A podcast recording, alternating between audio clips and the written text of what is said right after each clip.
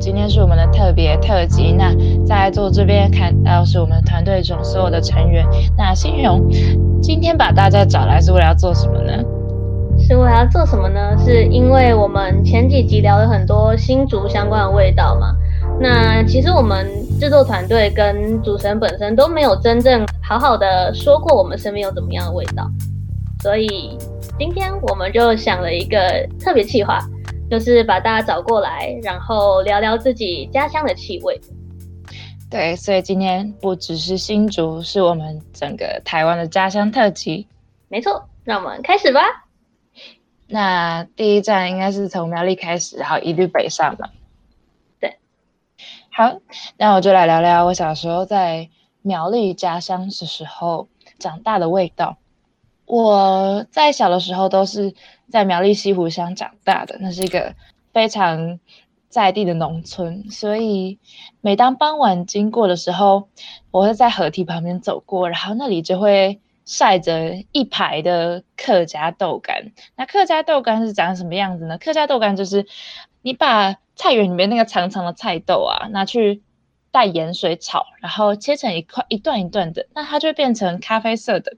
那这个咖啡色的菜豆呢，你把它放在阳光底下曝晒，晒久了之后，它就会有那种淡淡的盐味，还有一点点太阳的香气，再加上豆子焦掉的豆角味。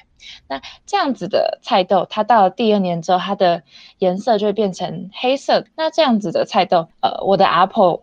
就会拿它来煮汤，那加上大骨就可以熬成非常简单的客家大骨汤。那那个客家大骨汤的香气也非常的浓郁，这个是在西湖乡每家都会做的一个家常菜，然后这也是我印象很深刻的家乡味道。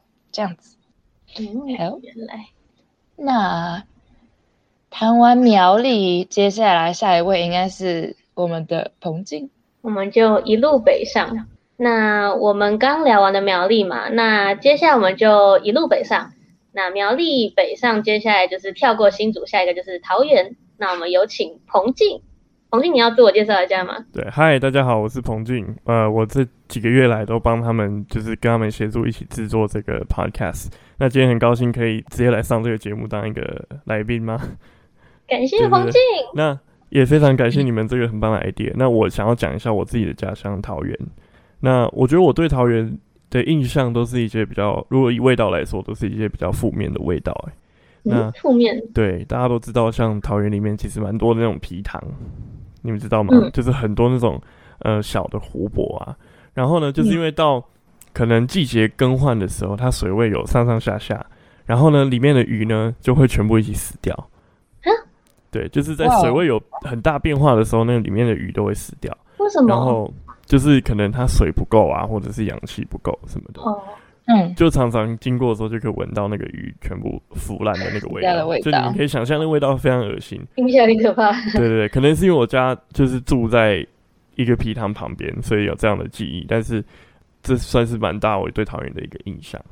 对，那另外一个也是一个没有那么正面的，就是因为我家住在可能内力那边，那内地那边其实是非常多工厂。跟工业区的有点像虎口那样的感觉，常常就可以闻到那些呃工厂的味道，或者是汽油味。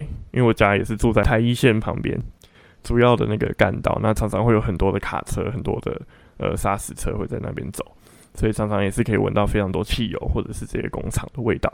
那这两个是主要我对桃园的印象。王子，你要不要说一下你家在桃园哪个乡镇市？在内力啊。内地算乡镇是吗？中立跟桃园的交界。虽然说我是在个地址是桃园区，但是其实是比较靠中立，所以大家在吵桃园中立的时候，我其实有点身份有点尴尬。这样，那你自认为是哪一边？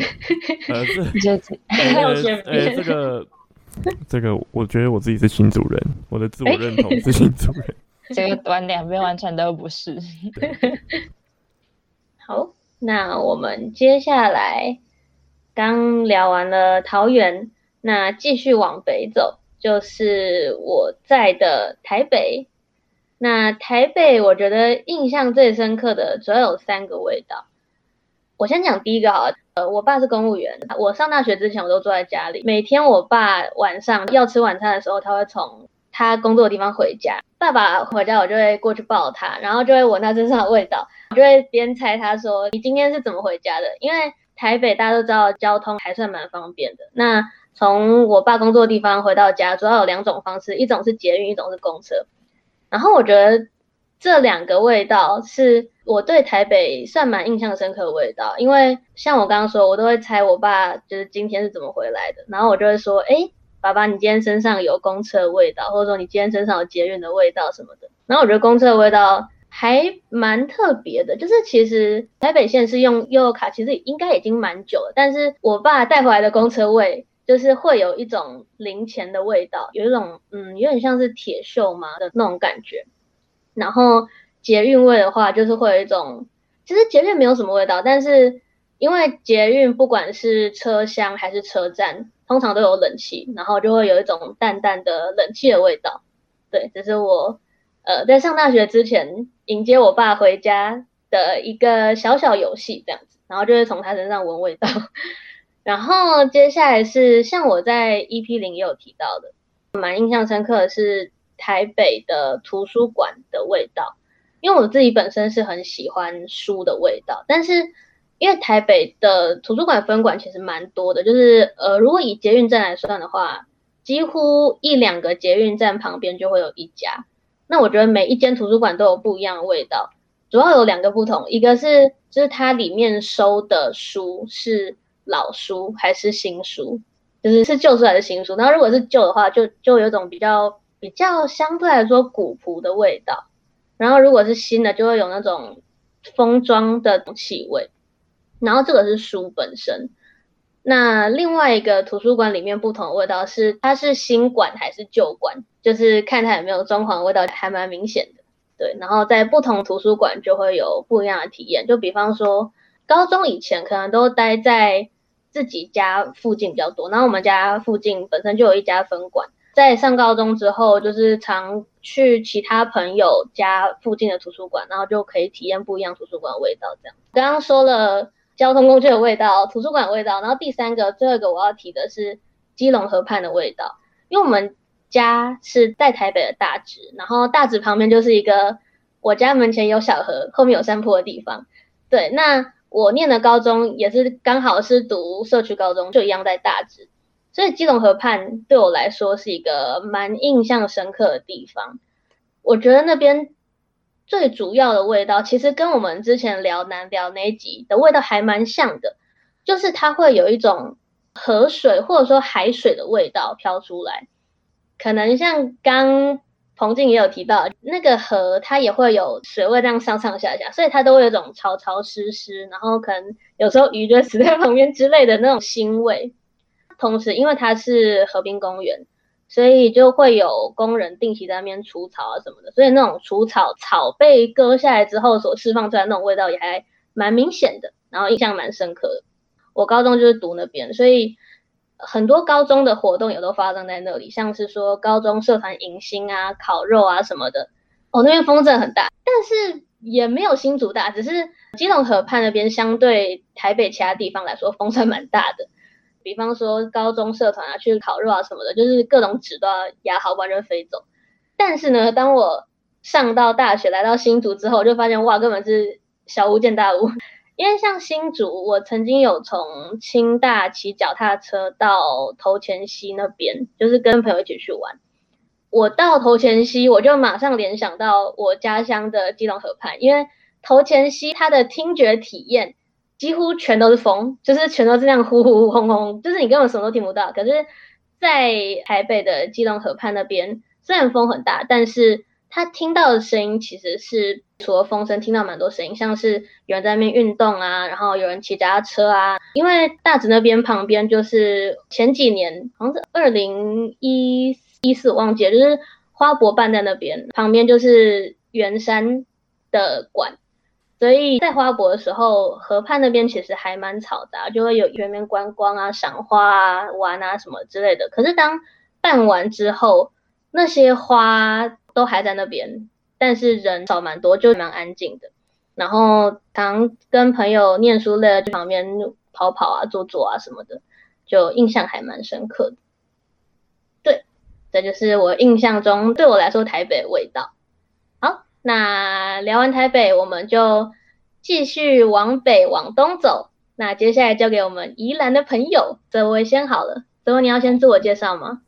嗨，我是泽维，但是我也不知道我要介绍什么。其实我也是这个团队的一部分，但是 就是团队比较没有参与录音的部分。我就是默默在幕后付出的工作人员。对。好，那讲到宜兰的话，我觉得宜兰对我来说有很多很多种味道诶，我大概可以列个十几种味道。那如果要我讲我自己，因为我自己本身是住在宜兰的五节，五节就是一个靠海边，而且有交流道，但是从来没有人知道它是什么存在的地方，就是大家都可能只知道 旁边的罗东，但没有人知道五节。那你知道这个地方就是五节，它相对是在这边，就是宜兰这边的话，它民宿跟稻田的。比例比较高的一个地方。那我们这边有两个很著名的景点，一个叫东山河，一个叫传艺中心。那我自己比较有印象的是东山河，因为它其实在每年的大概就是七八月这个期间，虽然今年停办，就是它会办那个童玩节。那童玩节它本身就是它里面会有很多很多那种，嗯，像是水上设施，就是有一些。水上的弹跳床啊，或者是一些滑水道，或者是一些水，就是儿童的戏水池，可以在里面玩。那它它那个水通常都是从地下抽起来，可是呃，因为有很多很多的人，而且在那里面进去下水的人，他是不需要穿泳装，他是可以直接穿着一般的衣物。就直接下去，所以它里面的水常常是常常会看到新闻说它会超标，大肠杆菌超标之类的状况，所以它里面的消毒水下的非常非常的重。对我来说，每年夏天的印象就是，只要走到那附近，就会闻到很重很重的消毒水味，自来水里面的氯的味道大概在加重十倍的那种感觉。对，然后除了这个季节限定的味道之外，还有另外一个季节限定的味道是一样的，大概每年的九月到隔年的大概五月这个期间呢。通常都是一个月会下超过二十天的雨，那在这段时间里面，其实你走到宜兰，常常会闻到那个雨的味道。可是因为像在呃，可能像我自己在新竹的时候，闻到那种雨的味道，可能新竹那边的雨 pH 值比较低，然后它闻到就是一种酸雨味。可是，在宜兰这边的话，因为它每天都在下雨，每天都在下雨，所以其实下到最后那些就是呃。空气当中的污染物质会被稀释掉，所以宜兰的雨的味道就是比较纯净的雨的味道。然后，对，但是这样的雨的味道就是下久了之后就会变成一种像发霉潮湿的味道。对，就是如果大家在家里没有摆除湿机的时候，就会闻到那种感觉。在宜兰的话，因为我本身是一个很喜欢吃东西的人，所以我蛮会去关注，就是宜兰这个地方有哪一些跟外面不太一样的食物的味道。我要讲一个，就是大家可能平常很常吃到的，就是麻酱面。麻酱面本身在外面的话，在其他县市吃到的可能会是比较粗一点的面条，然后它有可能会是就是加上比较浓的麻酱。但是在宜兰的话，它可能会是比较细的面条，然后它是直接从水里面滚水里面烫起来之后就摆下去，淋上麻酱之后，它还会再加一匙就是可能像高汤之类的东西去把它拌开。那这跟其他地方比较不一样的是，因为其他地方的麻酱通常会是偏干的，所以它的味道。就是送上桌的时候，它可能不会是那么热的状态，它的味道不用不会那么快的散发出来。可是，在宜安的话，因为你在加了那一次热汤下去，然后去把那个面拌开，你就会闻到更浓郁的那个麻酱味。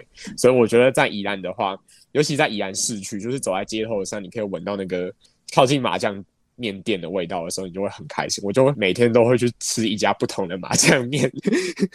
对，那。因为后面还有另外一位宜兰人，所以我就先不讲太多，看看他要说什么。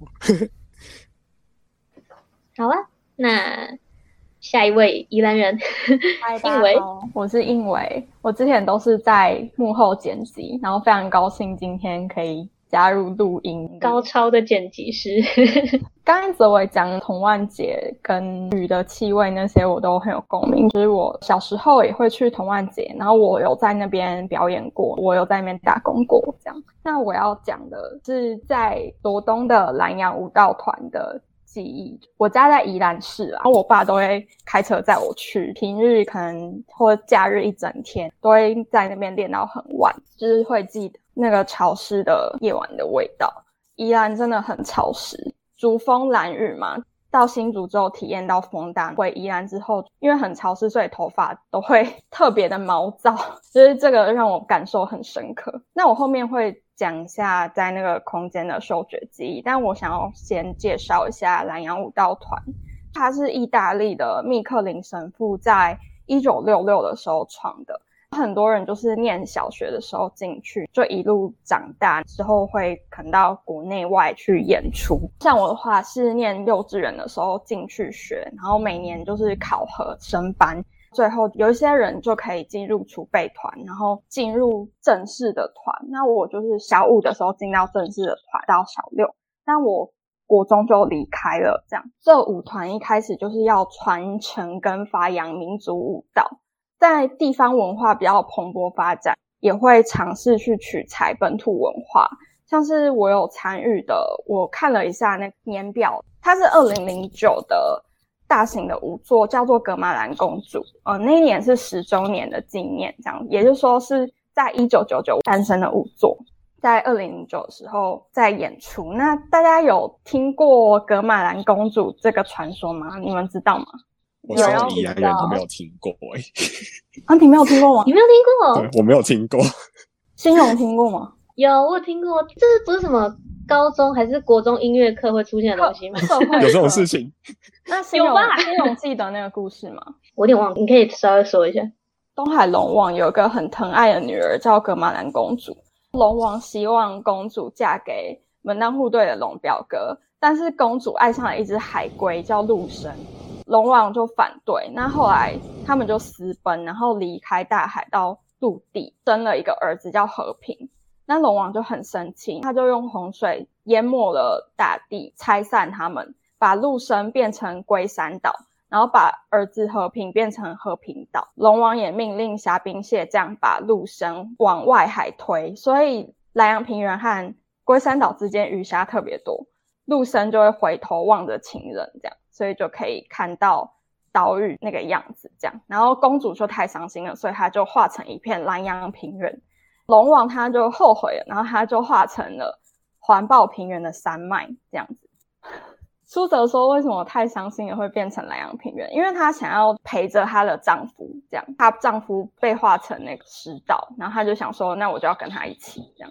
那我讲下是我在那个武道教室的空间记忆。”它的地板是呃木头的，它会在上面铺黑色的胶，但是还没铺上去之前，它上面都是木刺，它可能还会刺到我们的皮肤什么的。所以其实记得那个木头的味道，还有嗯，我们所有人都会挤在小小更衣室，他们在一起的汗味，还有嗯放戏服的储藏的地方，那些成年的戏服都是。就不知道几十年前一直，我也不知道有没有到几十年，一直流传下来，一直给接下来的小朋友穿的那些戏服，回收去洗，然后再继续穿的那种布料嘛，然后还有混合着很多那个空间会产生的味道，这样子。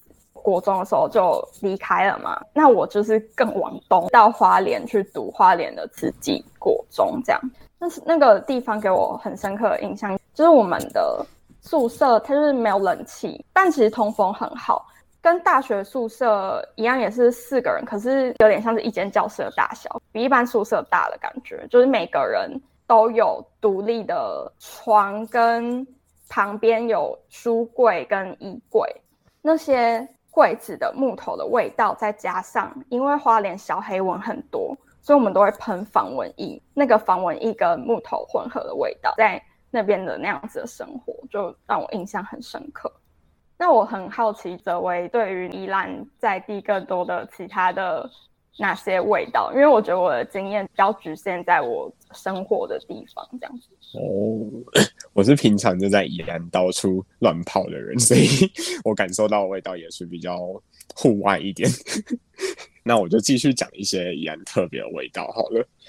嗯，我觉得宜兰是一个很特别的地方，因为它是三面被山环绕，然后一面面太平洋的，所以它本身其实可以闻到味道很多元。那如果你跑往山上的话，就是大家可以到宜兰很有名的一个地方叫太平山。那太平山它本身是一个过去台湾的三大林场之一嘛，所以它里面的就木材是非常非常多的。那它里面的，它在那个地方游客中心呢，还有那上面的山庄，其实都是用当地的木材下去做取材精建的。所以你走到那个地方，接近任何一栋，或者是你甚至你用手去搓一下你所看到旁边的每一个木头的一个切面，你去摩擦一下，你就可以闻到它的一个木材里面的精油的味道，这是很酷的。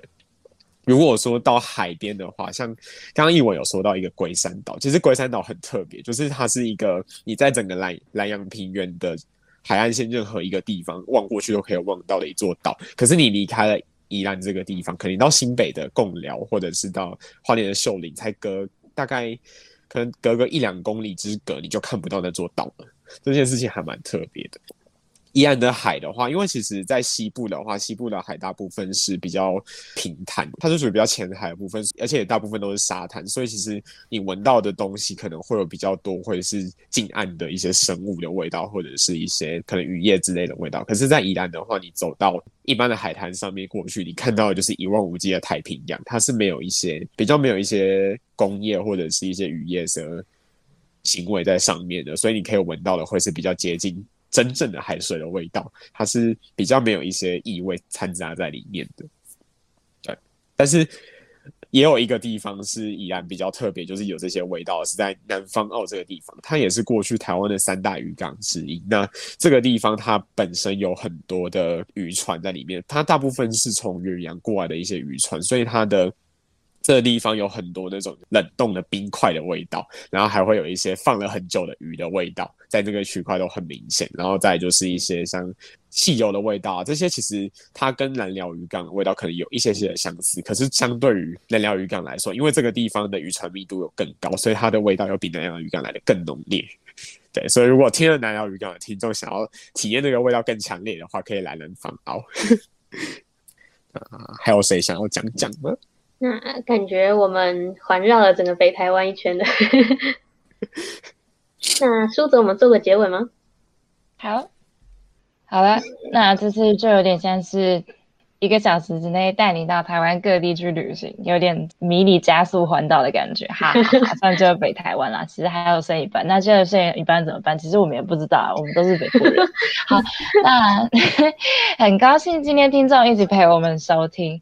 今天的特别企划特别节目，文青新竹其实是一开始是我跟新荣、跟应伟、跟泽伟在一堂人设的课叫跨领域的课堂作业。经过这一学期，录了很多，对，我们就聊了很多新竹在地的味道，像我们去了东门市场，去了城隍庙，然后还有南寮渔港跟南寮周边的景点，聊了很多各式各样不一样的味道。这个是前四集，我们这一集就做了一个特别集，就是聊聊大家家乡的味道。那其实我觉得气味、嗅觉这个东西，在我们生活中，其实，嗯，它虽然不会让你第一时间感觉到它，可是它是一种空间的回忆。对我后来就在想说，这绝对不是为了否我的期末最后作业时候才想，那就是吗？那就是想说。它比起视觉跟听觉比较强势的感官，它其实是一种更优美的关系。好，我觉得它应该是在你的生活中 对，它应该是那种你就是没有觉察到你跟整个环境的关系吧？对，因为嗅觉是你的环境所给予你的。嗯，对啊，就像我们第零节的标题“暧昧的气味”。其实我觉得。一路录 podcast 录这样四集下来，收获最多反而是听到很多关于新竹的冷知识故事。对，真的像是城隍庙的中山里里长，然后或者是议员那些故事，其实是平常有一些在地的新主人都不一定会听过的民俗故事。对啊，大家如果想要测验自己对新竹有多了解，欢迎去玩我们的圈霸。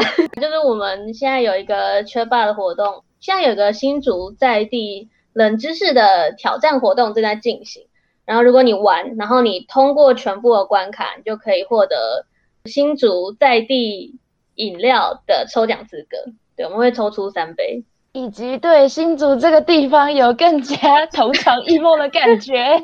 谢喽，这也是负的，而且不用抽。哎，对，没错。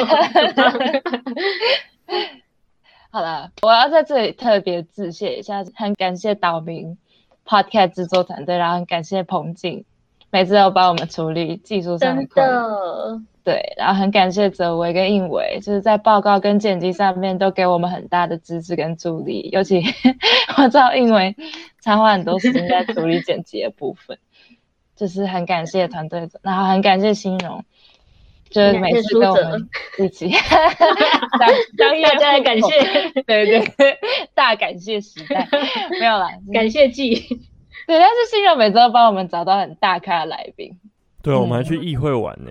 对。对啊，哦，对啊，我们甚至跑去新竹市议会里面我觉得超不可思议的，我们还跟粉 就是我红车车合照对。啊我自己都没有对想到可以做成这个样子，就觉得还蛮好玩的。对，然后当下偷偷爆料，就是彭静一直很想要跟市议员的整台漆成粉红色的车车合照。对，到底可以公布吧？可以剖出来吧？有啊，已经已经发了啊、真的吗？哦对啊，在我们哦粉砖上，就像刚刚说的，这其实最刚开始的起心动念，只是我们一门必修课上面的作业。经过这一学期，我们自己玩了很多东西，也学到很多东西，然后中间也有非常多人在帮助我们。我想说的是，接下来因为学期快要结束了，可能大家都有各自不一样的规划，然后也进入暑假，对，所以这个节目可能接下来不会是每个礼拜周更，对。主要是我们在想说有没有继续做下去的可能，然后一方面也在寻找对于新竹、对于新竹气味，或是对于新竹的文史或一些社会相关的议题很有兴趣的人。啊，如果你有兴趣的话，就欢迎来跟我们聊聊。对，呃，那其他成员在 the end of the episode 有没有什么话要说？希望大家可以赶快回来录音室录音啊！就希望疫情赶快过去。大家就是我们想不到更有创意的结尾方式了，但是没有关系，这是第一季的结束了，所以就是怀抱一个期待的心情，我们大家一起来说拜拜，拜拜拜拜。